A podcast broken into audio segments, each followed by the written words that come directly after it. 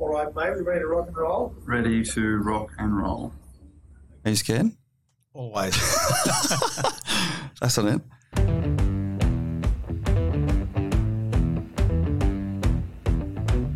Well, G'day and welcome back to the Voice of a Veteran podcast. I am here today with our former Prime Minister, Mr. Tony Abbott himself. Tony was a Prime Minister of Australia uh, as 2013 to 2015, and I could spend half the podcast sitting here going back through all of your achievements and accolades, Tony. But thank you so much, first and foremost, for your service to our country and also for coming on here and having a chat with us. well, Heston, it's a pleasure to be with you. It's a pleasure to be with your fellow veterans. Uh, but I've got to say that uh, the service that we politicians render is uh, not to be compared for a second uh, with the service that you military personnel render because while we suffer potential reputational death, we never put our lives on the line the way you guys do. So, look, uh, I was uh, privileged and proud to serve in the Parliament for 25 years. Obviously, it was a wonderful thing to lead the Liberal Party for six years and to lead the country for two. But uh, I take my hat off to anyone who has worn our country's uniform, and in particular to those who have seen active service in theatres of war. So uh, I am in awe of you and your veteran colleagues. No, we appreciate that, Tony, and particularly during the time that you were Prime Minister, we definitely served, and I myself served overseas during that time. But uh, I say to you this, as former Prime Minister yourself, uh, my enemies were in front of me. Most of yours were behind you with knives, and I definitely think you had much more of an adversarial terrain than I ever had to encounter, counterinsurgencies and all. Look, uh, politics is a pretty dispiriting business, and you're right. You can't always trust the people who are supposed to be your friends and allies. But I dare say, in a counterinsurgency war, it's hard to know who are your friends and who are your allies. And I suspect um, in in Afghanistan and elsewhere, uh, the enemy didn't wear a uniform. Uh, Yeah. so, uh, so you've had to deal with much the same thing. That's it. But I tell you what, we at least got to prepare for and train and go over and do those things. You have to, you have to live with it every single day of your life, and there's no real delineation between inside the wire and outside the wire, is there? That's the problem with politics. Um, I, I mean, uh, there are times when I think to myself, I would rather not be bombarded uh, with politics, but you only have to turn on the TV or the radio, and you've only got to pick up a newspaper, and it hits you. Um, if you're an ex footballer, for instance, and for whatever reason you've been retired from the game, uh, there's nothing to make you sit in the stands. Uh, but uh, it's pretty hard to avoid uh, politics, uh, even if as a, a recovering politician, you sometimes think it would be best if you did. Yeah.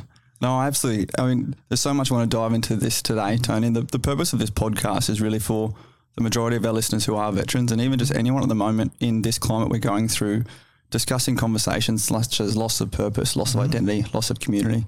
I mean, and you yourself have gone from being the leader of our nation and through to a number of transitions in your own life. And I really want to dive first into Tony that that purpose that saw you want to take up the mantle uh, and represent our country and do what you could to not only change our country but change the world and, and, and take us on that journey of that that intrinsic purpose that, that fired you to your where you where you have been. Well, Heston, I was lucky enough to be educated by the Jesuits. And back in the 1970s, uh, when I was in secondary school, uh, the Jesuits had this mantra, if you like. They wanted all of their youngsters to try to be men for others.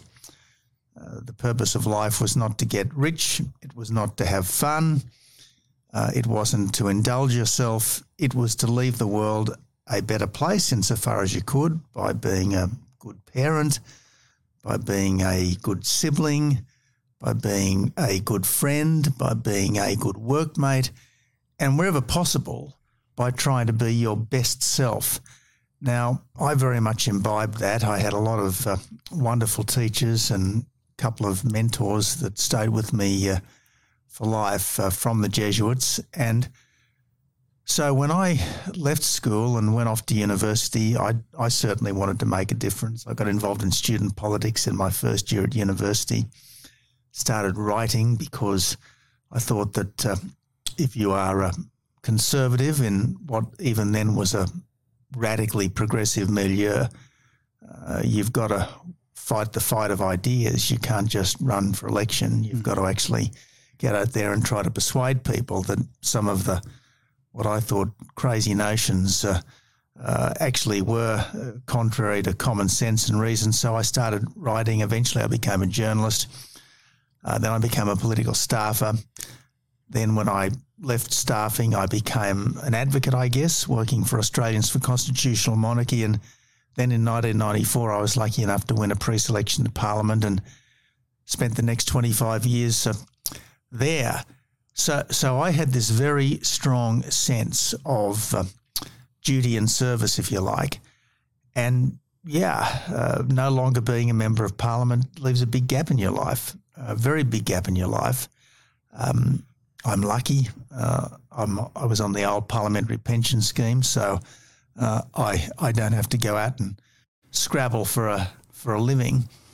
And as a former prime minister, uh, I get an office uh, and a couple of staff, so I'm in an incredibly lucky and privileged position. But uh, the fact is that uh, I am now a spectator on things that I was once a participant in.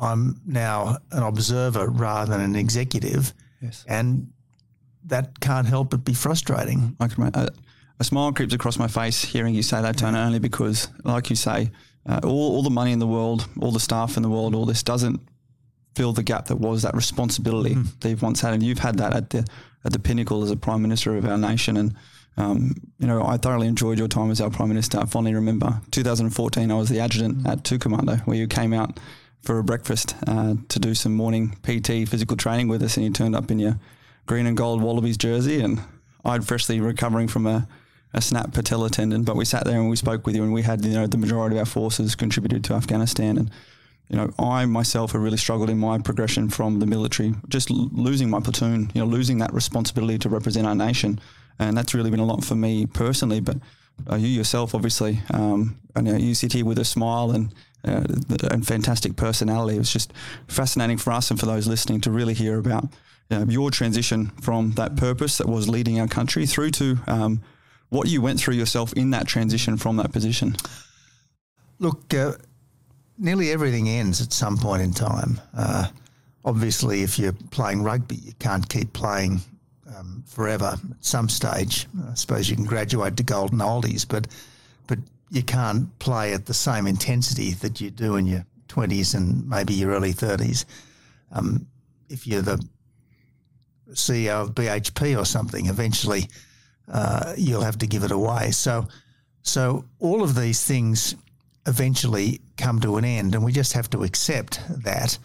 I guess the challenge is to have a, a sufficient sense of self and a sufficient range of purposeful activities to be able to uh, make the adjustment without too much psychological trauma. Inevitably, there will be a sense of regret. Inevitably, there will be a sense of longing. Inevitably, uh, there will be, uh, I suppose, uh, nostalgia uh, for that which for that which was. Um, I can remember years and years ago, it wasn't all that long ago, it was in 2008, running into uh, Kim Beazley uh, at a conference. Beazley, in my judgment, is probably the most outstanding politician of recent times, never to have become Prime Minister. And uh, I said to Kim, we had dinner together one night, I said, So, Kim, do you have any advice for me? I was uh, uh, a somewhat uh, disgruntled uh, mid ranking opposition front bencher at the time after the Howard government had lost the election. And he said to me, Never retire. Yeah. wow. And I said, uh, So you miss it? And he said, Every minute of every hour of every day of every week. Yes, Yeah, I wow. miss it. And um, that's, I think, uh, the position that so many uh, former politicians, particularly senior ones, find themselves in. But again, you, you just have to accept that um, you go into it, eventually you'll come out of it. And you have to be reconciled with, with these things. Nothing is more inevitable than that every life in politics will end, just as nothing is more inevitable that every life in the armed forces uh, will uh, will eventually um, change into something different. Now, the great thing about our military is that uh, almost to a man and a woman, our our military are very well trained. Um, they're highly capable people. Uh, most of them are very resilient people. I'd reckon there'd be very few former military personnel who couldn't find a very worthwhile place in post military life. The challenge, I guess, is to manage that transition and uh, and and not to find the shock of moving from a structured, purposeful life to a less structured, less obviously purposeful life too difficult. And and I guess people wouldn't be human if they didn't at times feel a little bit adrift and maybe even a bit lost. But the challenge is to draw on your reserves of self belief and faith in things that are bigger and better than any individual uh, to draw on those reserves and help them inspire whatever transition people make. Yeah, I think the really key point you touched on there, Tony, was that sense of self. Mm-hmm. And in particularly for people like yourself, and particularly for those who are suffering the highest risk demographic in our veteran mm-hmm. community transitioning, a lot of those transitions or ending of their career or retirement is actually happening before they thought the natural evolution was to occur. You know, and, and that's right. I yeah. mean, if you're, you know, a fit, strong thirty-year-old, uh, and suddenly, for whatever reason, you're told that your services in the military are no longer required, yeah. that's pretty shattering. Yeah. Uh, if you transition from being, if you like, a frontline soldier uh, to uh, to someone working uh, in the logistics or uh, someone who's not quite as exposed, uh, I guess that's you're still part of the big family, mm. even if you're not doing quite the same things that you once were. In the same way that I suppose a a child becomes a parent, becomes a grandparent. Yeah.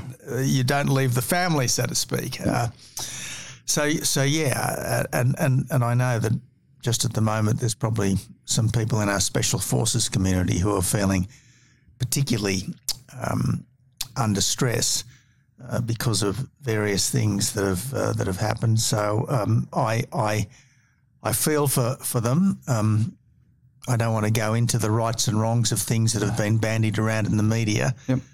other than to say that all of us have got to strive to live by the best standards, whatever we're doing. But um, but you've still got to feel for people um, who have suddenly been told that that which they had given their life to is no longer for them. Yes. And certainly, as someone who's never been shot at, um, I'm pretty slow to judge those who have. No, absolutely. I mean, you're right. There's a, there's a lot. I don't want to dive into too much of that, but it's just, in particular, that that sense of self and what we found a lot, particularly in the veteran community. I'm keen to hear any parallels with yourself and your own transition, Tony. Is that our sense of self is our strongest in service, mm-hmm. and we talk about resilience. And I'm I'm backtracking where I was at my best and where I was at my lowest. Um, resilience was actually that key thing that was missing because a lot of my resilience in service in, indeed came from my own personal preparation, but particularly in a leadership position, it then came from the purpose that was the mission, um, be that serving the nation, be that tactically, and then also the men or the team that I had. And as soon as I transitioned um, and really lost that sense of identity, that sense of self that was me as a leader, was me as a responsible um, special forces officer, and lost those layers that had my mindset outside of myself and essentially the, the, the noise came into my own head and the, the emotional pain started being my own mm-hmm. as opposed to someone else's. It was really fascinating for me to realize and, that. And and look, doesn't matter what you're doing, uh, it's important to program yourself positively rather than negatively.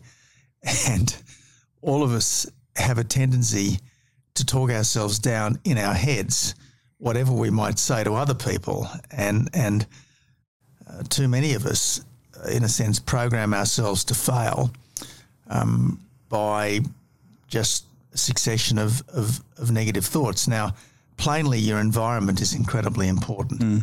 Um, and anyone who derives a significant sense of self from the work they do uh, is vulnerable the moment that work is no longer there. It's one of the reasons why unemployed people have such um, a propensity to mental health issues um, because um, if there's nothing to get out of bed for every day, if there's nothing to leave the house for every day, uh, if there's nothing to keep you busy every day, is it any wonder that that there are problems? And and so, you know, this is why going back into uh, my time in public life as a minister for employment, I was so keen to get people who had been unemployed for a long period of time doing stuff, uh, even if it was only work for the dole, because uh, it is so much better to be demonstrating to yourself what you can do rather than demonstrating to yourself what you can't do. Uh, and and you know, one of the things that uh, I've certainly found wonderful throughout my time uh, in public life, or certainly um, since about 2000, was my service in the in the Rural Fire Brigade. I mean, uh, I mean, you might be a busy minister, but uh, uh, it's very good to be grounded mm. with a group of people who aren't very interested in politics, uh, who aren't particularly impressed by a title, uh, but who you are working with and serving with in something which is unambiguously good for the community. Yep. So I've enjoyed every second of my time with the Davidson Rural Fire Brigade, and certainly uh, it was quite fortuitous for me that uh, not that long after being unceremoniously turfed, not just from the Prime Ministership, but from the Parliament in May of 2019, uh, I then found myself in the middle of the worst bushfire season New South Wales has ever experienced. Mm. And I think over the summer of 2019 20, I spent about 60 days, one way or another, on the back of a fire truck. And um, that was, for me, uh, personally, very uh, satisfying thing to be doing, even though obviously you were dealing with what was a dreadful trauma and disaster for yeah. the people of New South Wales. But the ability to serve in this way, um, it's it's been great for me, and I'm sure there are so many things for former soldiers to do, whether it's the police, whether it's the ambulance. I think it's just focusing uh, on what you were saying. It's mm-hmm. finding that that purpose, and in particular, you know, for myself now, even engaging with the veteran community, which I never did before my own downtime. It's finding that ability to be selfless and the ability to be selfless for others. Um, that, like you said, aren't there for rank, title, or position. Mm. It comes down to tangible and intangible dividends that are on the human and emotional level. And it's fascinating you're saying that throughout from 2000 you were involved with the Rural Fire mm. Service.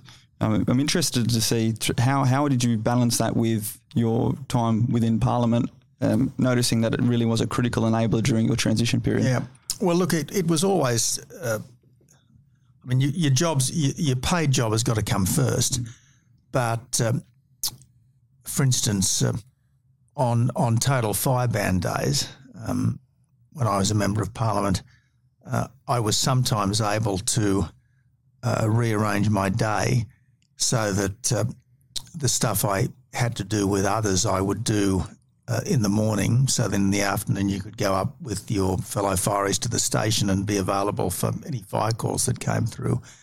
Um, most of the fire season is uh, is in December, January, and January was a downtime for politics. So over the years, even as prime minister, I was able to uh, spend a bit of time with the brigade uh, for fires that happened on the weekend at night uh, or in that time of the year when even politicians are taking a break. Yeah, that's fascinating. I mean, one of the key questions I want to draw out and focus on here is that I happily state that one of the key um, aspects of you as a person professional is your authenticity that the Australian people really connect with. Um, I know I particularly connect with that, like you're saying, that the pure authenticity of happy to get out there on the ground and not hold up what others would expect to uh, see from a politician. But but Heston, the last thing I would want to do is put myself on a pedestal. Uh, I I have all the usual human flaws and fail, failings, and many people uh, don't admit that though, Tony. many people will happily sit there and you know. I'd, I'd, I'd, rather not go into the detail. Of No, absolutely, we're not going to do that. We won't do that. That's a,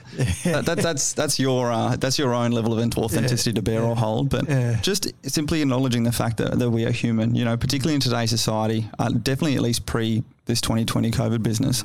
A little- The expectations of aspiration and inspiration, I think, were quite unachievable. And it's all about having those relatable conversations from aspirational, inspirational people like yourself. And even just to hear you say, you know, you are human. You know, we saw that during your prime ministership. I won't go into comments about wearing speedos and whatnot, but even just that though, Tony, you got to understand, particularly from someone in the military, seeing how much you actually prioritize your own fitness. You know, I'm intrigued as a as a as a member of parliament, as a as a minister, as a prime minister. What's is there any? Does the party have a, a fitness trainer? Do you have a nutritionist? You know, what what focus is there on this outside of personal motivation?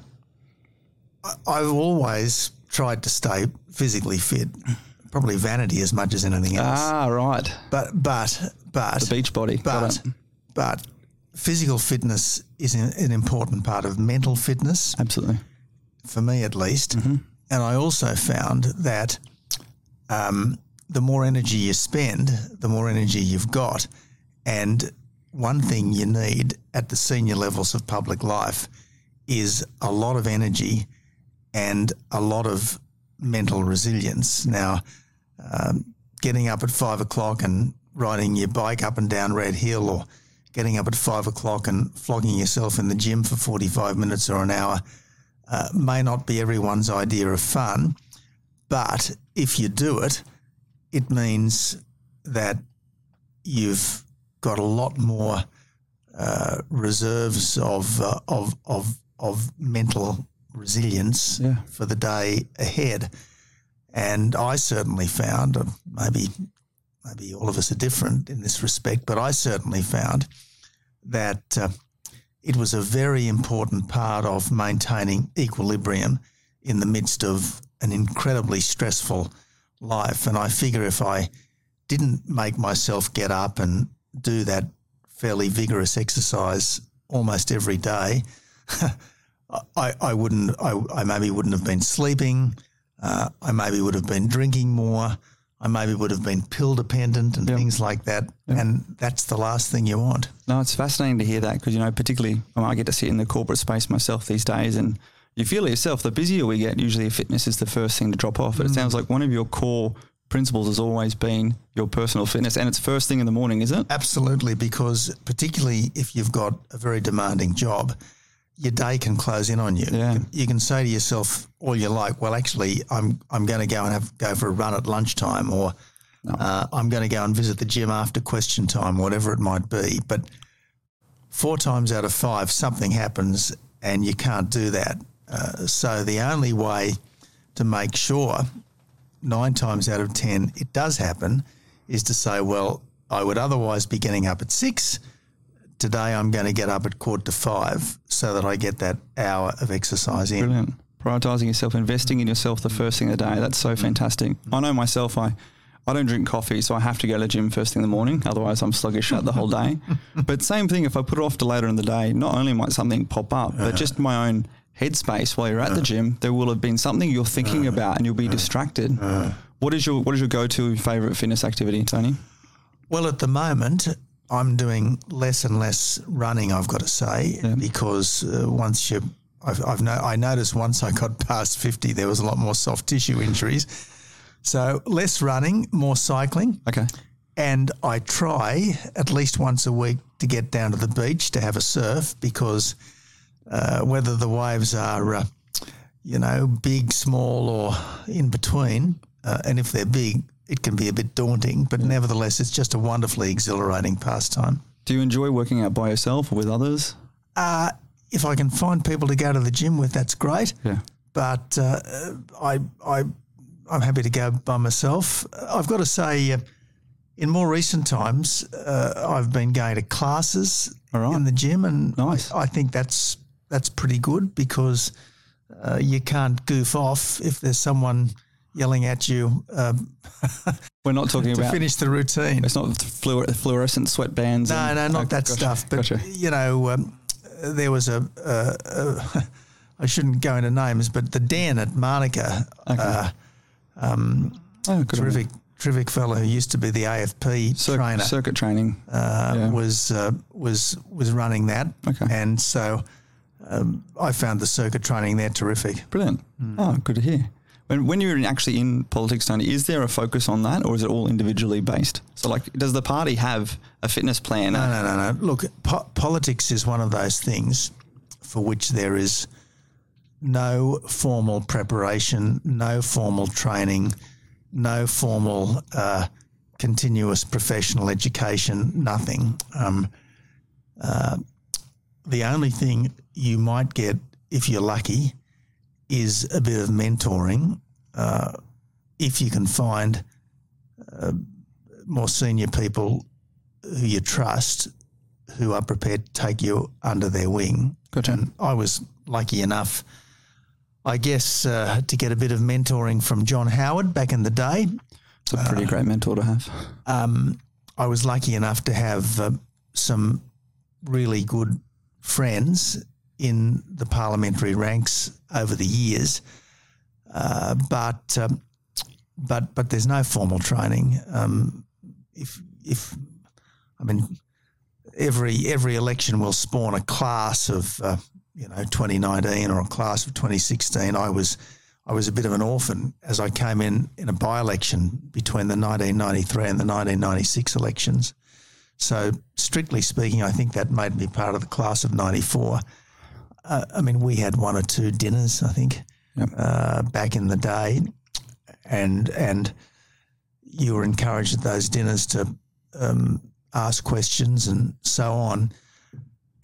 But members of parliament are expected to have all the answers, and uh, it's often a bit in for a dig for a member of parliament, particularly one who's been there for a bit, to ask too many questions, uh, uh, to admit to too many vulnerabilities Yeah. uh, or insecurities. So it makes it a particularly lonely occupation in that sense. Is that a is that a self imposed expectation, or is that what you've experienced from direct feedback? Well, as I said, um, I was probably lucky in that uh, I always had one or two people in the parliament who I felt I could be almost entirely candid with. For most of the time, there were one or two people in the parliament who I felt were uh, soulmates, if you like. Oh wow. Uh, so I was I was pretty lucky, and, and as well, I've got a group of friends outside the parliament, uh, people who I went to school and university with, people who have been in the cycling group for a long time. Uh, the the cycling group and the surfing group are a kind of a mobile men's shed, if you like. Yeah, right. Uh, so so I've been pretty lucky in that sense, but but I do think one of the reasons why a lot of people sense that a lot of their elected representatives are out of touch is because you don't just live in a Canberra bubble, you can easily live in a personal bubble where not much gets shared with anyone Yeah. other than perhaps if you've got a good family, your immediate family. Yeah, absolutely. Spoke about this, the men's shed and this family and support network. And a big thing I have at the moment um, for the veteran community is really trying to get them together and connect and have these conversations. You can imagine the military, um, you're on the bus, and then as soon as it's time to transition, it's like jumping out of a moving vehicle and trying to catch up. And your ability to then re engage with that community and have conversations that are essentially mental fitness sessions and decompressions are very hard to do. And what you've just explained is that you've, by the sounds of it, maintained a pretty good support network outside of the workplace that's complemented you personally and professionally and allowed you to do this. Yeah. Was that always a constant throughout, or is that something you've just appreciated now? Look, it was a constant throughout, but I suppose there are different times when you appreciate it more. Uh, yeah, I, can remember sitting down with the cycling group, um, many of whom are people who I was at school or university with, uh, the weekend after I had knighted Prince Philip.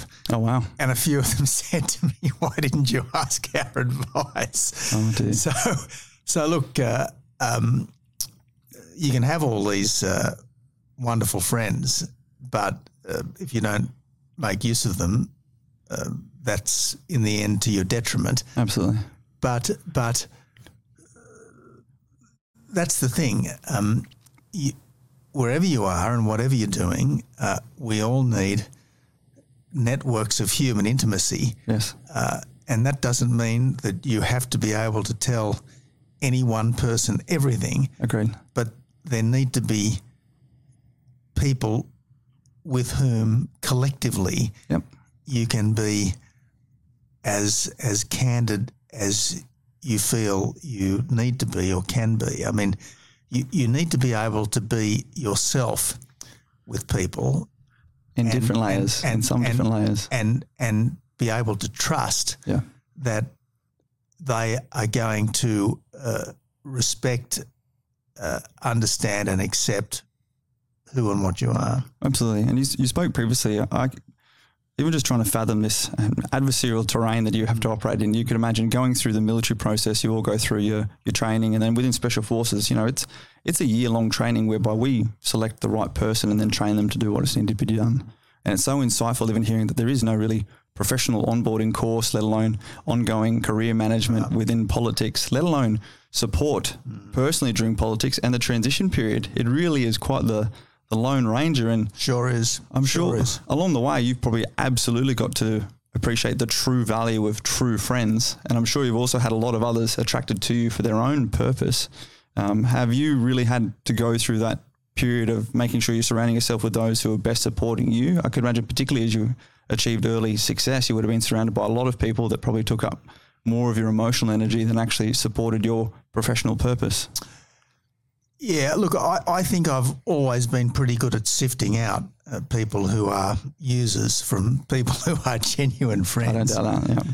Uh, there's absolutely no doubt that a lot of people who are, for whatever reason, apparently doing well attract all sorts of hangers on. And I guess uh, a few of them might turn out to be good people, but many of them don't. And you've got to have a, I guess, a, a sort of a humbug detector, uh, which is, Or a good chief of staff.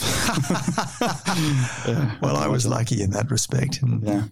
So yeah, I could imagine values like you know teamwork and integrity. I sit here and listen to be, you know, I knew as a bare minimum I could trust my team. You know, we've been through such common ground. We'll forge with adversity, um, but particularly operating within your environment, you know, it must have been very difficult, but also very uh, incredible. to Find those who truly were actually loyal and showed their own personal integrity and moral courage would have been the key. Ab- absolutely right. And and look, you know, the tougher the f- the sphere in which you're operating, um, the the more readily people can break. Uh, and and even the best of us can, in important respects, fail.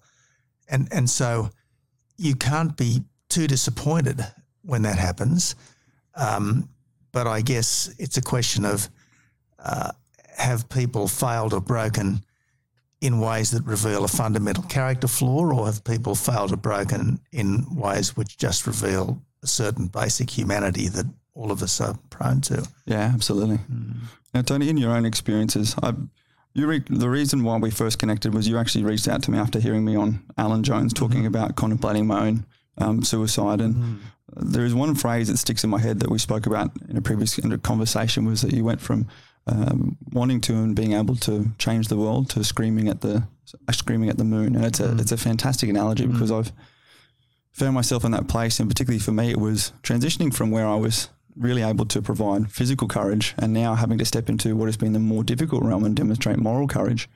And you stand here as a man providing so much insight and experience, but I know personally that actually comes from a place of going through these things yourself personally as opposed to studying these. And I, your relationship with your own mental health during your time um, in Parliament and since then, you know, when did you actually finally get fully acquainted and intimate with who you are, what you need, and how it can actually empower you moving forward?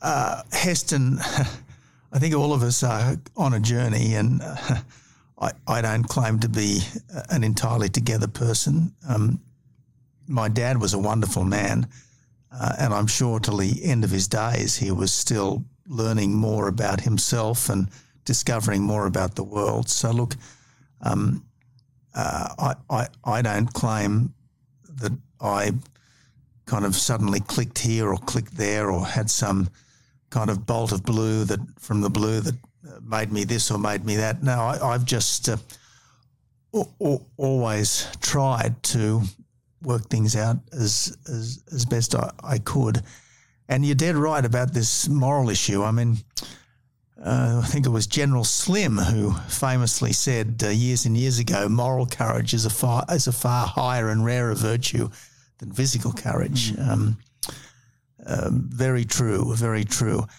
At the risk of sounding preachy, Heston, uh, one of the other things that I guess I've been blessed with is um, a, a, level of religious faith. Mm-hmm.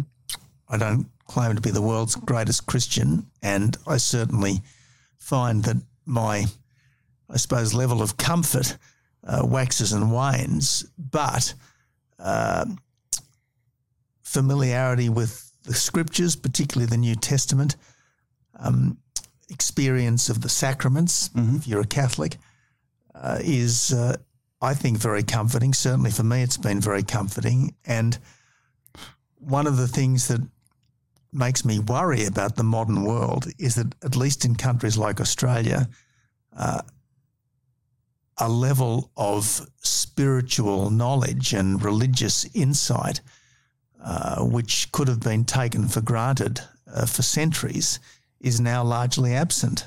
And, and it's hard not to sometimes think of the level of mental distress uh, as being in some way related to the loss of faith in those higher things which sustained people for so so much of our history. That's it, that higher purpose. Absolutely. I mean, like I said before, my levels of resilience during times requiring physical courage came from that purpose outside of self. And you said it before in a previous conversation with me as well be that religion, be that patriotism, um, you know, and I. I definitely sit here being raised in a, in a Christian household, and I find myself at the moment really sort of starved on that patriotism side of the house. Um, You know, we're launching our campaign looking into Anzac Day and these great monuments we need to bring the Australian people together as a culture. Um, but I'm 100% with you, Tony. It's we that- can get together for the tennis, but we can't get together for Anzac well, Day. watch watch this watch this space, Tony. That's definitely with your support, Prime former Prime Minister. That's definitely going to happen. But um, yeah, Tony, you're you were saying beforehand that you you know there's, there's definitely hasn't been this big click from the blue. Uh, are you are you saying that you still sometimes have days where you're not feeling Of course. hundred percent? Of course, I, I, I doubt that there would be anyone who doesn't. But you don't you don't realise, Tony, that not many people of you know your former position and status and the person you are here today are happy to admit that. There's still this sort of stigma around these things, and it's not saying that you're weak. It's saying that you're you're bloody human. Look, I mean, Winston Churchill was famously dogged by depression, uh, greatest democratic statesman of all time, and his black dog, as he called it, would be with him as almost routinely. Uh, I, I mean, if your job is to is is to lift people up and inspire people, uh, the last thing you can do is is uh, radiate doubt or confusion. But the fact that you uh, present as confident and sure doesn't mean that you're free of doubt. Yeah, absolutely. And it's so important to hear that. You know, we definitely, particularly for those who have purpose that is others, you know, do what needs to be done, but fully acknowledge that behind the scenes there's a lot more going on. Yeah, it was wonderful. I remember there was a great TV series many years ago uh, based on the Hornblower books. Oh yeah, And there was a wonderful, wonderful little vignette uh, at the end of one of the episodes where Hornblower had uh, gone off to try to rescue this village uh, where the royalists were resisting the Republicans um, in uh, in revolutionary France. And it was an absolute disaster. The royalists turned out to be um, not worth the effort. The Republicans turned out to be brutal and cruel. And Hornblower eventually escapes from the Malay uh, with his uh, his Marines more or less intact, and he goes to sit down with uh, the captain, and basically says, "Look, this whole thing was a bloody disaster. Why the hell did we do it?" And uh, and the captain, uh, Captain Pellew, uh, says to young uh, Lieutenant Hornblower, uh, having listened to this lament, he just says to him. Um, never fail to be an inspiration to your men. Uh, our job is to turn adversity uh, into opportunity. Yeah. And and I'm sure there wouldn't be a single person uh, who does not at times think is this really the right thing to do? But if it is your mission uh, to lift people up and to take them along with you, well, you've just got to stick at it. Absolutely. You know, it's finding that finding that link to your personal belief to make it happen. Well, Tony, just the last leading on from here is your your purpose from here. You know, you are. Um, I know you have a number of things you're going on professionally, personally. You have your family. You have your routine, like you told us beforehand. You know, when we talk about those those days we might be struggling, you know, what is what is that purpose, that intrinsic purpose, that motivation that really fires you forward, that has you dressing so smartly and sitting here talking to someone like me on a day that you might not do anyway?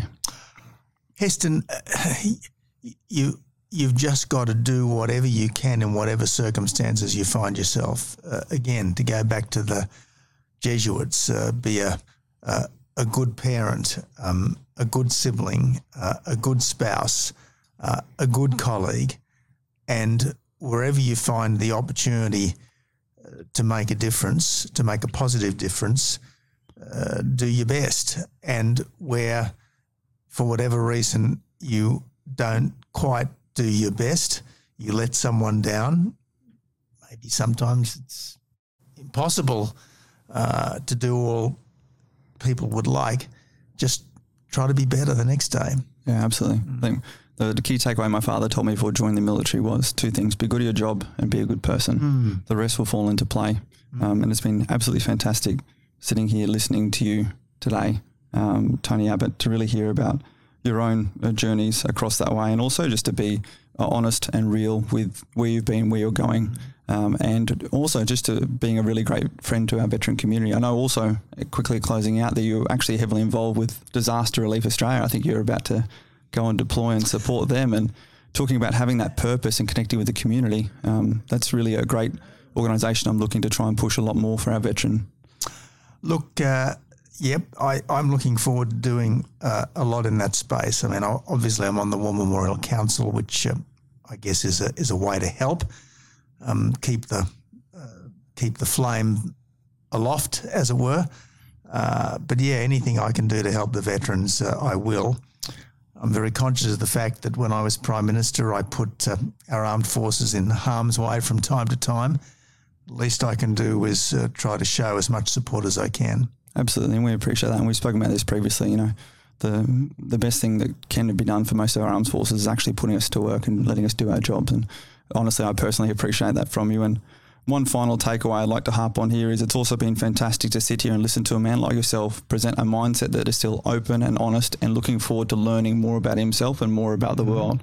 You can imagine it's so easy to perhaps sit back and look at someone like you thinking, you know, sort of been there and done it, but you're sitting here with a fresh, fresh mind, a sponge ready to go. So Uh, you might retire from a job, but you never retire from life. Absolutely. I appreciate it.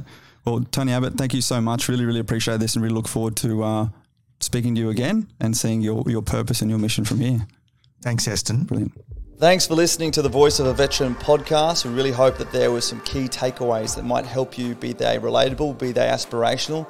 But we're not just here for your entertainment, so please make sure you remember, move on, and action from here. And that's it, guys. If you've heard something here today that has truly helped you, it's our duty to share that information with as many as we can.